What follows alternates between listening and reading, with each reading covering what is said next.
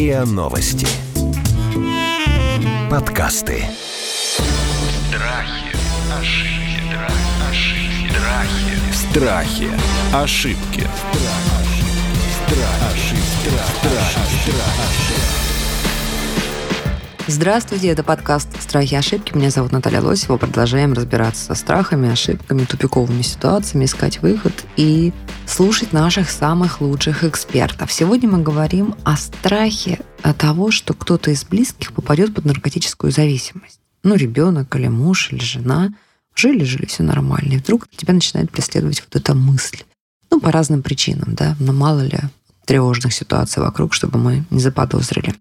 Вот как правильно себя вести в той ситуации, когда ты начинаешь бояться, что близкий станет наркоманом. Мы говорим сегодня с заведующим отделением профилактики зависимого поведения Московского научно-практического центра наркологии Сергеем Долгим и директором фонда Диакония, врачом-наркологом Елена Эрдолевская. Здравствуйте, коллеги. Добрый день. Слушайте, а вот наркоманами когда становятся обычно? Вот есть какая-то статистика? Вот какой-то, знаете, такая самая красная зона возраста, когда наркоманами становятся люди там, ну, по разным причинам.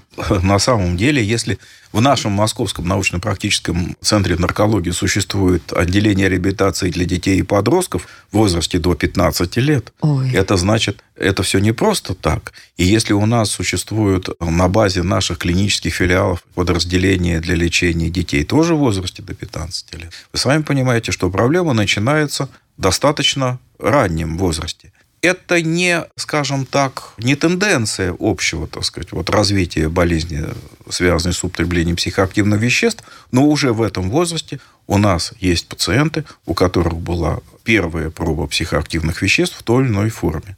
Либо это, скажем так, органические растворители, которые дети употребляют в качестве первых проб, либо это уже виды наркотиков, которые они употребляют более серьезно, но уже в этом возрасте есть, ну, такие, скажем так, факты, среди а вот пик, детей как вы думаете, вот есть какой-то коридор такой пиковый? А, как вы думаете? Он немножко сместился. Скажем так, все еще зависит от времени. Если... Ну, то что, это, знаю, 15-16, 20-21, там, вот 18-23. Если мы сейчас посмотрим статистику, вот тот пик начала развития болезни немножко сместился в сторону более старшего возраста.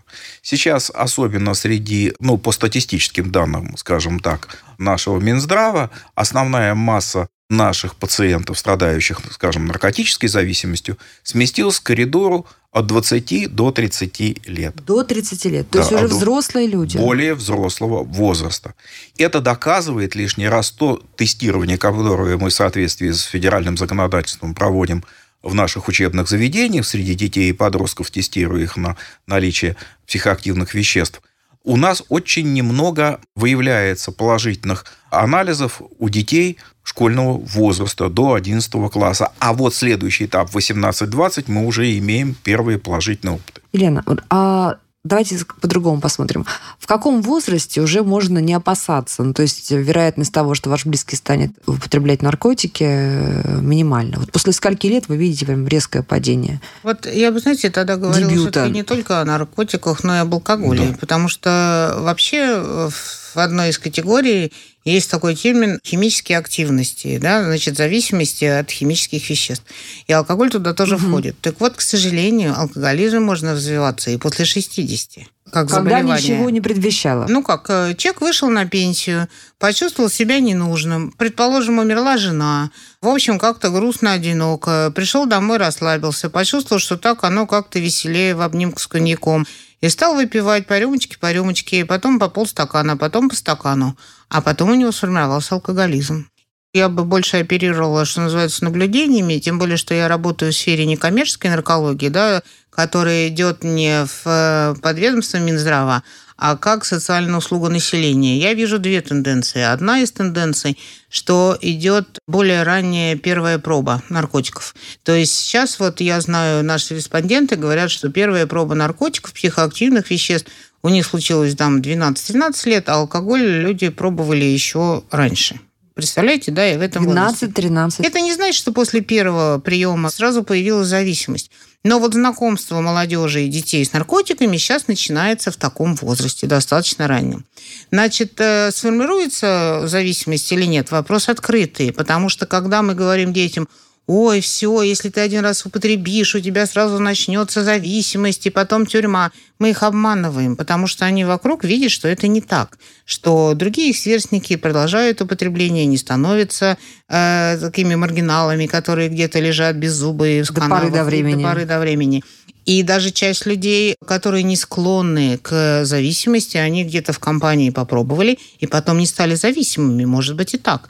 Но вот такой дебют, вот некоторый подход к краю этой пропасти сейчас осуществляется часто в возрасте 12-13 лет. Но получается, что успешная молодежь, э, которая хорошо зарабатывает, которая ищет каких-то развлечений, которая как-то хочет получить новые ощущения, и дебют их зависимости будет и в 25 лет, и в 35 лет.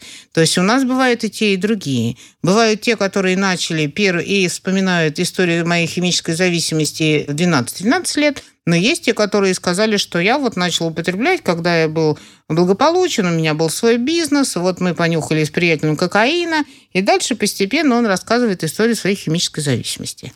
Обычно у нас нет дебюта наркотической зависимости, но, условно говоря, после 45. Вот я таких историй не помню, чтобы человек в 45 лет э, пришел к нам в 50 Там и сказал, чаще рецидивы а я бывают. попробовал, да. В Рецидивы могут бывают быть. рецидивы, да. Рецидивы могут быть в Причем любом. иногда после длительной ремиссии. Вот, Это может случиться. да. Но если мы говорим об отношении человека, молодого человека и психоактивного вещества, надо иметь в виду, что это случается, вот я только вчера разговаривала с женщиной, вполне благополучным человеком, у которой девочка-подросток пришла и сказала, ну вот да, да, мы попробовали. А правда, что э, дети, которые учатся в благополучных школах, чаще имеют опыт э, с наркотиками, чем дети из э, таких, ну, из средних? Я могу так сказать, что, конечно, вот дети, которые учатся в благополучной школе, они с точки зрения рынка сбыта очень привлекательная аудитория. А, вот в чем Понимаете, дело. тут деньги, вот- деньги. Да. деньги. Тут да. надо деньги. понимать, что иногда идет прямо охота за каким-то отпрыском из такой благополучной семьи финансово состоятельной, потому что понятно, что он кредитоспособен, понятно, что он может оплатить. И в этом смысле вот эти дети же не всегда и, мягко говоря, и в этих семьях могут быть какие-то проблемы, и этому ребенку не хватает Взял у внимания. папы кокаина, да? Да, он Но взял, да, Здесь еще имеет значение ассортимент, что употребляют. Мгм. Дети благополучных семьях, где есть деньги, потребляют Там подороже. наркотики более дорогие, дорогие, на рынке. конечно. Ни- более низкого качества. Ну, и вообще сложно говорить о качестве наркотиков, но, скажем так, Более Хим- высокого качества. да, именно, да. бо- ну, если говорить о качестве, О если вообще чистоте о продукта. чистоте О продукта, Чистоте да. продукта, Чистоте да. продукта. Да. Но, э, к сожалению, просто там, где нет больших средств, употребляются, скажем, суррогаты, э, скажем, Которых вообще непонятно что. Да, вот которое кроме вообще наркотикам сложно понять. мгм. Это психоактивное вещество, которое не имеет названия. Мгм. Это то, что делают подпольные лаборатории, выбрасывают это на рынок. И в этой ситуации чаще бывают те самые передозировки со смертельным исходом, потому что на сегодняшнее число, по данным нашей статистики, мы имеем только в городе Москве 22 случая передозировки наркотиков среди детей до 18 лет со смертельным исходом. В этом году, Уже в этом в году. 2021 году. Уже в 2021 году. Уже более 20 смертей, де- Со дет- смер- детских смертей. Со смертельным исходом. До 18 лет мы считаем детей. Хорошо. По каким признакам близкие должны понять, могут понять, что вот что-то случилось? Вот прям классический набор. Ну, я бы, знаете, еще на что обратила внимание, что мне представляется очень важным, и чтобы тоже родители это понимали. Предположим, какая-то ситуация, которая, к сожалению, сейчас достаточно популярная. Какой-то ребенок закончил школу где-нибудь в каком-то регионе и поступил в столичный петербургский, московский или другого мегаполиса университет. Родители не очень имеют возможность его как-то поддерживать материально. Он приезжает в город и видит какие-то объявления в интернете. Заработки высокие, доставка. И он думает, о, надо попробовать. Курьером. Курьером, понимаете? Ну да. Он, может быть, даже не очень понимает, что конкретно он куда доставляет. Значит, при этом есть какой-то ритуал трудоустройства. Человек, который его нанимает, смотрит данные его паспорта, записывает и так далее. И я думаю, что со временем каждый молодой человек догадывается, что он доставляет закладку на самом деле в какое-то место. Но ему очень хочется заработать. Он видит, как э, люди живут. Понятно, ему хочется какого-то благополучия. И в результате через какое-то время, промежуток времени, его ловят. И вот э, иногда даже следователи и судьи видят такую ситуацию, вот, ну, которую вот я прям расскажу пример. Девочка, отличница, 18 лет поступила в какой-то престижный вуз с очень высоким баллом ЕГЭ. Ну вот э, мама из региона, которая не могла ее как-то материально поддерживать, девочка решила попробовать заработать. В общем, она, когда ее поймали, остановили, она же достаточно наивный ребенок. Она не понимает, каким образом работает вся эта машина. Она просто рассказала все эти эпизоды. И судья схватилась за голову, когда он увидел это дело, потому что девочка рассказала на пожизненное. О, боже мой. И, собственно говоря, получается еще такой колоссальный разрыв, потому что до 18 лет человек делал то же самое. Его могли таскать куда-нибудь э, как называется, комиссия по несовершеннолетним, по делам да? несовершеннолетних, по делам несовершеннолетних. И защиты их прав, да. И защиты их прав. Его всячески грозят пальцем. И говорят, больше никогда так не делай. Но стараются таких детей не лишать свободы, потому что все прекрасно знают, что ребенок, который попал в колонию для совершеннолетних, как правило, потом становится рецидивистом. Это называется исправительным учреждением. На самом деле, я бы сказала, что это разлагательное учреждение, потому что, как правило, очень высокий процент рецидива.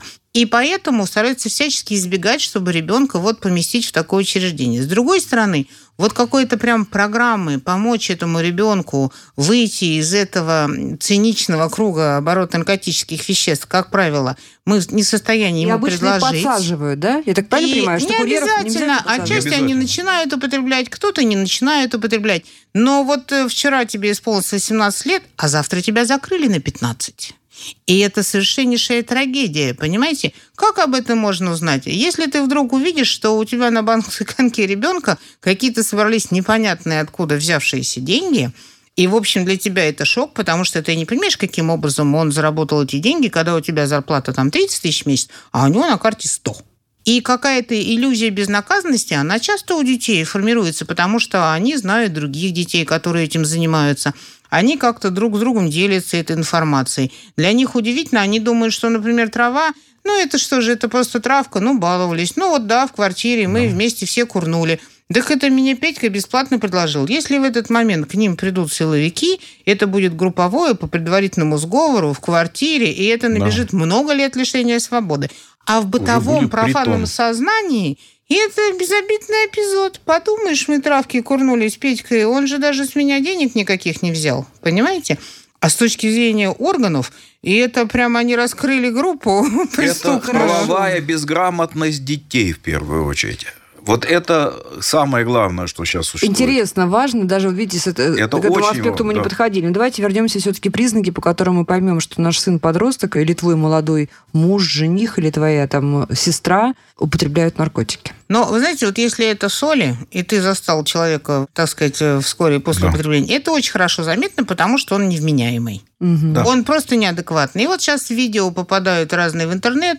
Он сидит в холодильнике и говорит, что за мной пришли голубые карлики. Да. Или он катается по земле, или голый куда-то выбежал на улицу города, или еще какое-то совершенно безумное поведение. Это результат Совершенно употребления солей. для окружающей среды. И самое главное, что попытка его, скажем так, э, успокоить не приводит ни к Вот чему. давайте разберем эту ситуацию. Приходит э, домой человек и видит своего там э, сына, брата, сестру, жену, В мужа в таком состоянии. Что делать нужно и что нельзя Значит, делать ну, в ситуации? в первую очередь в этом состоянии необходимо вызвать врачей.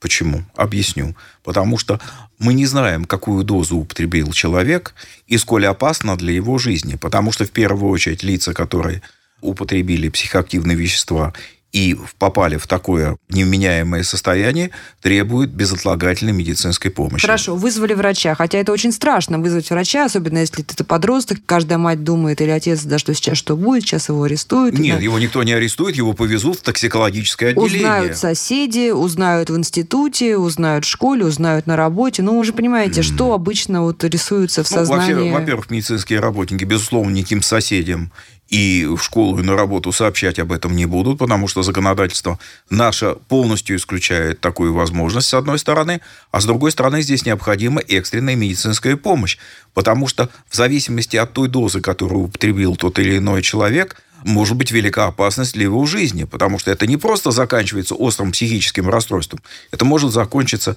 потерей сознания, остановкой дыхания, когда уже сделать в домашних условиях не представляется ничего возможным. Поэтому эти пациенты попадают не в специализированные наркологические учреждения, они попадают в отделение токсикологии в обычных... в реанимацию. В реанимационное да. отделение, угу. где проводятся все детоксикационные, скажем, мероприятия, и определяется то вещество, поскольку, так сказать, вот чем было вызвано это одурманивание. Чаще всего большинство этих веществ не имеет названия. Мы хорошо, видим только химическую хорошо. формулу. Отвезли, отвезли, Дальше. значит, все приняли, осознали, и наступает, наверное, шок, да? У Для близких. родственников, да. да. Что делать в этой ситуации? Что? Пилить, жалеть, разводиться, выгонять из дома, сдавать в тюрьму, накладывать на себя руки, нанимать сразу бригаду товарищей Долгова и Рыдолевской, чтобы они же самые лучшие специалисты. Что делать в этой ситуации? Но, вы знаете, я думаю, что все-таки искать ну, таких компетентных специалистов.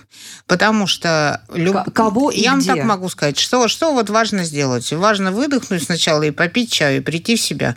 Потому что то, что мы делаем под напором различных эмоций, мы, как правило, совершаем какие-то глупости. Потому что от зашкаливающих эмоций, и это биологический эффект, перестает работать кора больших полушарий. Например, когда мы видим дерево, падающее на ребенка, мы можем, женщина слабая подпрыгивает, отбрасывает это дерево, это какой-то невероятный жест, он возможен когда? Когда ты не думаешь.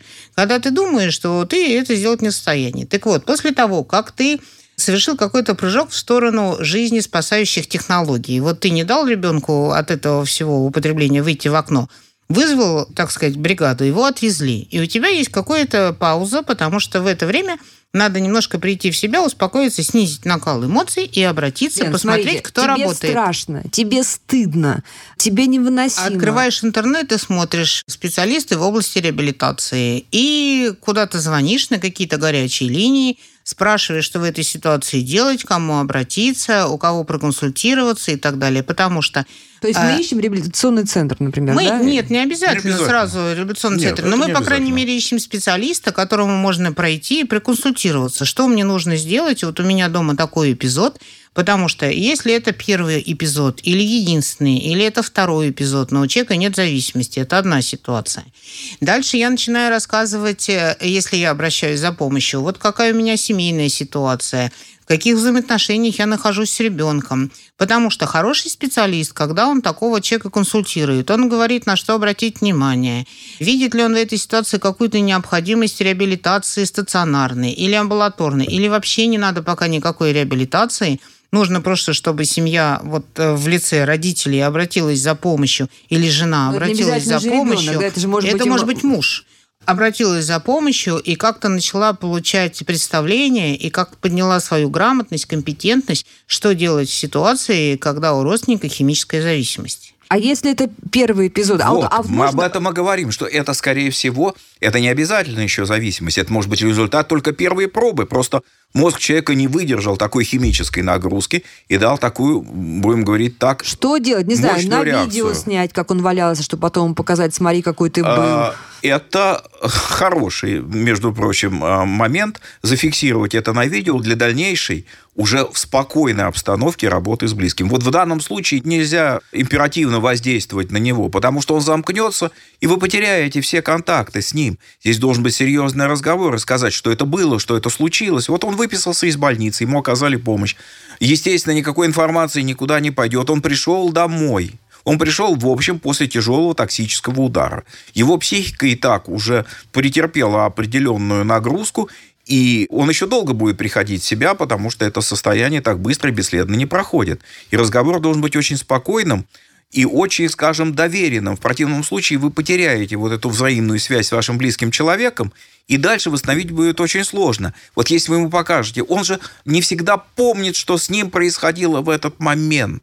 Понимаете? Если вы это зафиксируете, ему покажете, что это было, что это было с тобой, он увидит себя, я полагаю, что для него это будет определенным, таким хорошим психотерапевтическим якорем, за которым можно дальше будет зацепиться. Ты посмотри, что с тобой было.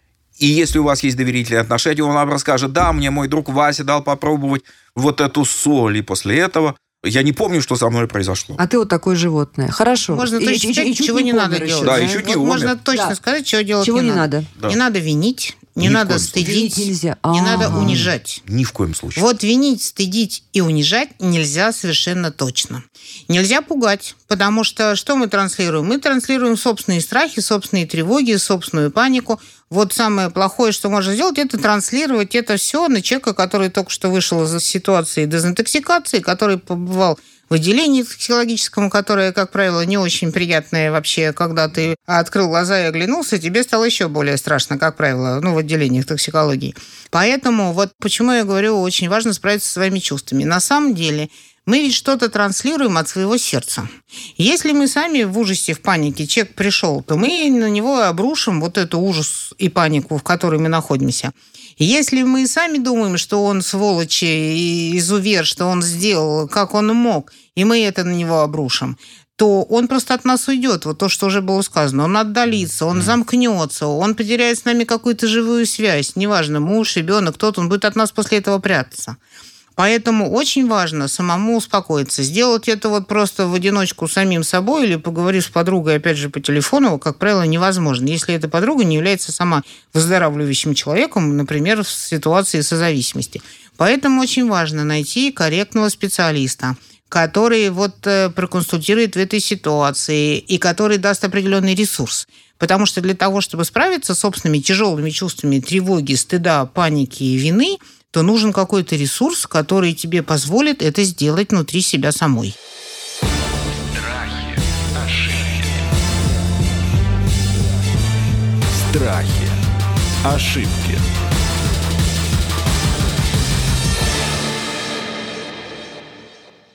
Смотрите, мы с вами проговорили ситуацию, когда вот это все обнаружилось, уже явно, да, уже, так сказать, э, скрывать нечего. А наиболее частая ситуация, как мне кажется, когда человек начинает, ну, обычно это родители подростков, но бывает, что это и в более старших, так сказать, отношениях, начинает подозревать. Да, вот что-то тебя беспокоит, да? Ну, Что это бывает? Да, там вещи какие-то стали пропадать, или приходит такой... вот- Изменилось поведение. Да, запаха нет, а такой немножко странненький вернулся с работы, да? Изменилось поведение. Что изменилось в поведении? Э, Поведение ребенка в семье, скажем, если это ребенок, если это муж. Например, что это может быть? Ну, А, Если практики. раньше он был с вами в достаточном контакте, то вдруг внезапно ваши какие-то внутренние связи прекратились. Он стал вас сторониться, он стал с вами груб, резок, внезапно. Мне кажется, 90% подростков проходит этот период, даже без Не всегда, нет? не всегда, да. Так, хорошо. Если с вами был нормальный контакт, то это проходит совершенно понятно, потому что все будет зависеть от того, как вы с ребенком общаетесь. Если вы на него кричите, то, конечно, он вам ответит так же. Если вы с ним разговариваете, как и нужно разговаривать, просто разговаривать. Нет, ну слушайте, мы все мы много Да. раз разбирали ситуацию сепарации подростковой, да, когда ребенок Но здесь меняется поведение. Он становится замкнутым. Он много говорит по телефону, стараясь скрыть от вас то, о чем он говорит. Или переписывается. Ну, тоже. Либо, да, он уходит немножко в сторону. Он перестает следить за собой. Это тоже один из факторов. Если раньше он как э, следил за собственной гигиеной, он немножко, даже не немножко, иногда очень немножко уходит в сторону. Он перестает мыться, появляются вот эти сальные волосы. Внешне зрачки, они могут быть расширены, они могут быть сужены, все зависит от того, какие психоактивные вещества он употребляет. Но они не меняют свой размер в зависимости от света. Обычно реакция зрачка на свет, она является показателем. В данном случае этой реакции нет. В доме могут появиться предметы совершенно для вас непонятные. Иногда вы можете обнаруживать шприцы, какие-то пакетики с непонятно каким-то веществом. Но он просто не всегда же может от вас это Нет, ну, прятать. кажется, шприц как раз все понятно. Не, уже. шприц это уже когда вы увидите даже Мгм. следы. Вот это не шприц, это могут быть пакетики с каким-то порошком непонятным. Мгм, это может мгм. быть спичные коробки, набитые какой-то травой, похожей на табак. Или Хорошо. он ушел в ванну и там застрял. Или- И его Ванну нет застрял. 10 Да. минут, 15 минут, полчаса. Что человек делает в ванну? А когда он выходит, нет впечатления, что он там мылся. Хорошо. А Вот есть какие-то признаки. Дальше мы понимаем, что может быть все что угодно. Может Да. быть у ребенка депрессия, поссорился с девушкой, а может быть и то да, самое а худшее, может да, быть что-то да? еще, да. Как себя правильно вести? Потому что, мне кажется, очень страшно в этой ситуации, так сказать, невинного ребенка оскорбить своими подозрениями. Или это менее страшно, чем выявить правду? Вообще, нужно ли выявлять правду? Как эту правду выявлять? Как вывести его на разговор? Сам, Вот это- самому или постороннему человеку? Вот что делать в ситуации, когда вот масса вот этих странненьких признаков накопилась такая, что действительно близкий человек начинает тревожится и всерьез уже задумывается о том, не наркотики ли это. Я думаю, что, знаете, это очень сильно зависит от отношений. В каких-то отношениях вот с этим конкретным человеком, там, с собственным ребенком, можешь ли ты с ним о чем-то говорить, или на самом деле между вами давно стоит барьер молчания, и вот такая какая-то искренность, открытость, разговор о своих чувствах э, не практикуется вообще. Произошло ли что-то, что нарушило ваши границы, у вас что-то пропало, у вас исчезли деньги, у вас карты, кто-то их снял, и вы думаете, что это ваш ребенок. Дальше мы вступаем на такой тонкий лед, потому что надо всегда представлять какую-то практическую ситуацию. В одной ситуации я бы сказала, что важно сделать, и, может быть, это вообще там работает, если человек к этому может научиться, потому что в нашей культуре это не принято. Очень важно сказать о своих чувствах. Можно сказать, что я боюсь, я тревожусь, я беспокоюсь, у меня есть страхи. И в этом смысле вот очень важно, чтобы в любом случае были отношения, или они уже были нарушены, или изменены. Люди говорили о себе и выдавали вот так называемое «я-послание». Чем оно отличается от другого вида послания? Когда человек говорит «ты». Где ты был, что ты делал, какой ты, посмотри на себя, ты перестал мыться. То есть в любой ситуации, когда мы переходим на выяснение отношений, я бы сказала, в виде наезда, ты почему, ты как, ты что, это сразу что, так сказать, за собой влечет э, формирование защит. Барьер. И уходов, да? Что делает заяц, когда он видит охотника? Бежит, прячется, там, где-то выкупаивает норку. Поэтому, как только мы становимся охотниками, особенно это касается детско-родительских отношений, мы ребенку, собственно говоря, предлагаем вот этот путь войны.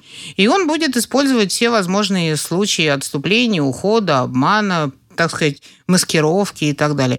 Поэтому вот очень важно в этой ситуации не пытаться выйти в битву, не пытаться воевать с собственным ребенком, понимать, что даже если что-то произошло, то очень важно протянуть, наоборот, какую-то руку, найти какие-то здоровые личностные проявления, которые в нем наверняка есть, и пытаться эту такую химическую валентность, наоборот, увеличить. Как-то вот пойти на разговор, что-то, может быть, рассказать о себе. Вот я такой приведу примеры.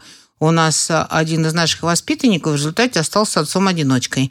И у него была ситуация, в которой мы позвонили из милиции и сказали, что мы остановили вашего несовершеннолетнего сына там с бутылкой пива. И до этого отец ничего ему не говорил о том, что он был зависимым человеком. И когда он забирал ребенка из милиции, он стал с ним об этом разговаривать, что я был зависимым человеком, у меня вот были похожие ситуации, и я вот хочу тебя предупредить, что у тебя будет склонность. Генетически ты будешь расположен к развитию такого заболевания. И это очень помогло.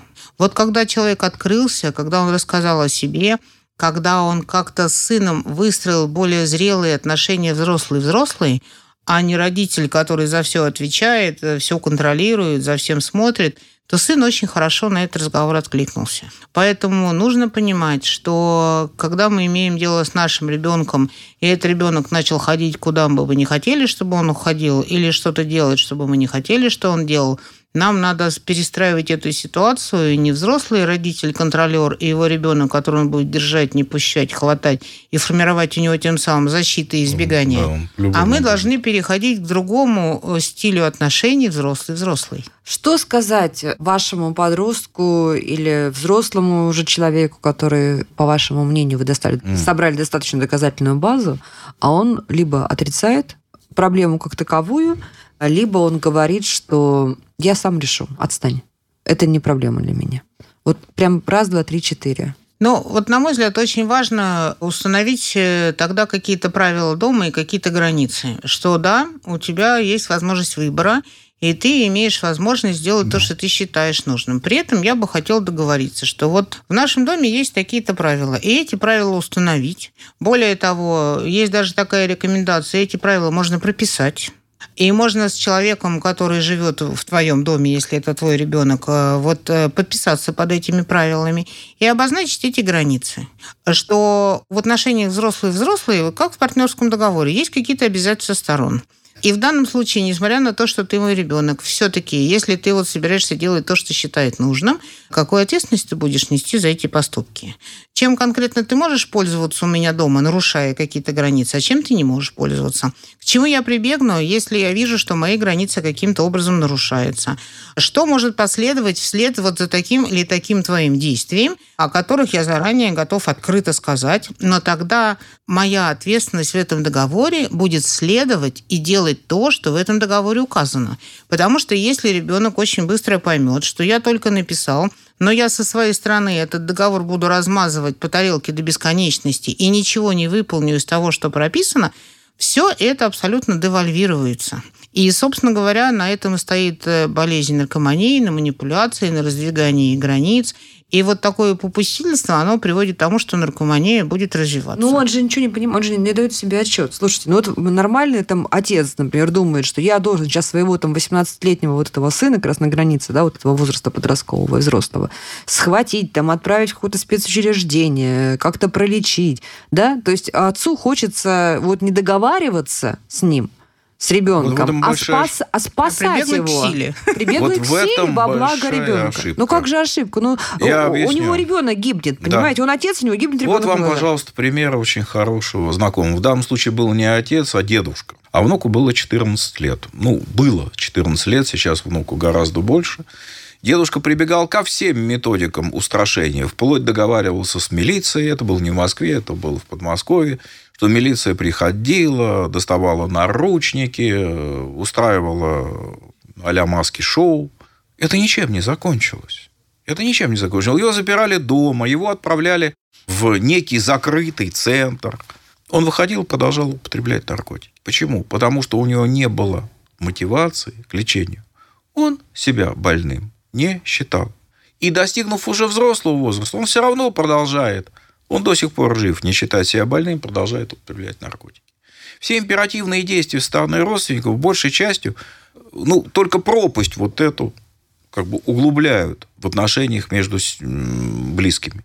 Пока вот этот ребенок, либо вот близкий человек не поймет, что он попал в яму и требуется некая помощь ему, что вылезти из этой ямы он уже не в состоянии, никакими угрозами, криками сделать ничего нельзя.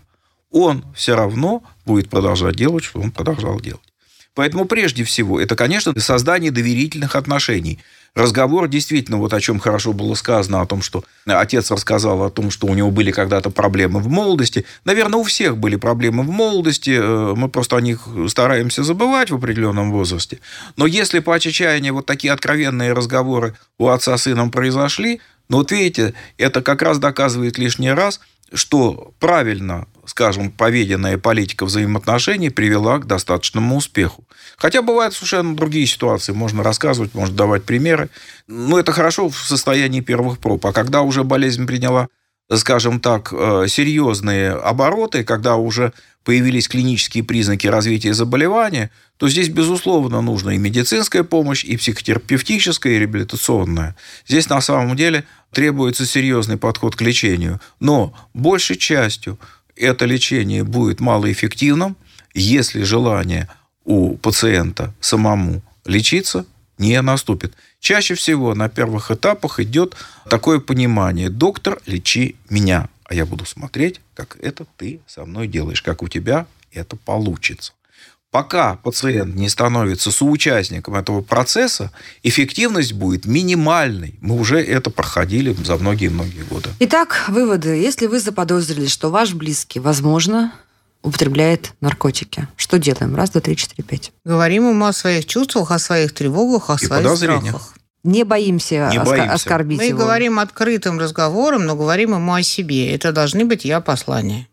Это не обвинение, это не Он наезды, говорит, это не ты себе все придумала. Мама или папа или жена. А можно предложить арбитра в этой ситуации? А тест можно предложить? Конечно. А тест и есть арбитр. Но только тест этот нужно делать чаще не в домашних условиях. Сейчас это можно делать в любом наркологическом учреждении. Никто на учет в наркологическом учреждении при этом вас не поставит. Но это будет реальное тестирование. И в случае подозрений при экспресс-тесте на то, что в моче выявились некие психотропные вещества, химико-токсикологической лаборатории будет установлено, что за вещество в организме человека, и что это явилось следствием приема обычных лекарственных препаратов, либо это психоактивное вещество, которое А принимали для одурманивания. А если анализ чистый, а Вот ты уже я хочу ребенка... сказать, Вот. еще обратить ваше внимание по поводу анализа. Если человек пойдет в Хеликс или купит в аптеке тест э, Да. по моче, он может быть отрицательный. И человек скажет, вот ты зря, Да. так сказать, на меня возводила поклеп. Поэтому вот тут очень важно обратить внимание, что тест на современные наркотики делается адекватно только в химико-технологической лаборатории, о которой было сказано. Да. И если мы действительно хотим выявить э, современный наркотик, то только там Только ХТЛ. нужно сделать этот анализ. Только ХТЛ Да. определит э, наличие или отсутствие следов наркотических веществ. Поэтому вот то, чем мы раньше пользовались, это тест по моче или это еще какие-то более простые исследования, сегодня не работают. Если вы хотите объективный биохимический ответ, то это только ХТЛ-лаборатория. Более того, мы проверяли э, некоторые отрицательные тесты, видя клинику заболевания, но при этом отрицательный тест, проводить повторные исследования этого же анализа э, в химиотоксикологической лаборатории и получали положительные результаты. Поэтому вот эти тесты и баночки – это легкий скрининг, будем говорить так. Последнее. Если самый профессиональный тест оказался отрицательным, что мы говорим-то нашему родственнику? Извини, но вот ты- мне показалось, что это так, потому что я боюсь за тебя, ты дорог Вот. для меня, ты А, мне ты важен. Никогда не нужно бояться просить прощения. Это вас только сблизит. Потому что при этом нужно сказать, потому что это моя боль. Потому что Я почему-то этого боюсь. я этого боюсь. А ты будешь И знать, не- что и за не- тобой И не следят. потому, что э, ты, а потому что вот вокруг, сплошь и рядом мы это видим. Вокруг мы видим сплошь и рядом. Правильно. Ну, правда. Да? Ну да, да, я да. вам хочу сказать, что, знаете, вот есть такой метод лечебной интервенции. Это не когда два модастых мотиватора приезжают за твоим родственником и практически под угрозой насилия вывозят его в закрытый реабилитационный центр. А это такая технология. Так вот, это технология любви. И что помогает человеку, когда мы на него не нападаем, не наезжаем, не угрожаем, не виним, не стыдим, и тогда мы обращаемся к его здоровой личности поверх психологических защит. И вот это очень важно, потому что на самом деле у нас есть склонность. Нам кажется, что сейчас мы его догоним, причиним добро, и вот, значит, тогда пойдет так, как мы считаем нужным. И это очень сложно, потому что вот эта технология быть честным, открытым и говорить о любви и от себя, это очень непросто. Этому тоже нужно учиться. Поэтому вот учат э, такой семейной интервенции специалисты. Когда мы говорим про страхи, мы все время, на самом деле, приходим к тому, что нужно учиться любви, друзья мои. И от любви любовь подскажет, как действовать. Мы сегодня говорили о том э, страхе, который возникает у нас вот под обстоятельствами в нашей сложной жизни, что близкий попал под наркотическую зависимость и разбирали эту ситуацию в разных аспектах с заведующим отделением профилактики зависимого поведения Московского научно-практического центра наркологии Сергеем Долгим и директором фонда Диакония, врачом-наркологом Еленой Рыдалевской. Это был подкаст «Страхи и ошибки». Пожалуйста, рассказывайте ваши истории, пишите ваши вопросы. Мы пригласим вас в качестве героя, носителя опыта. Будет здорово. Подкаст «Страхи и ошибки». Страхи, ошибки, страх, ошибки, страхи. Ошибки.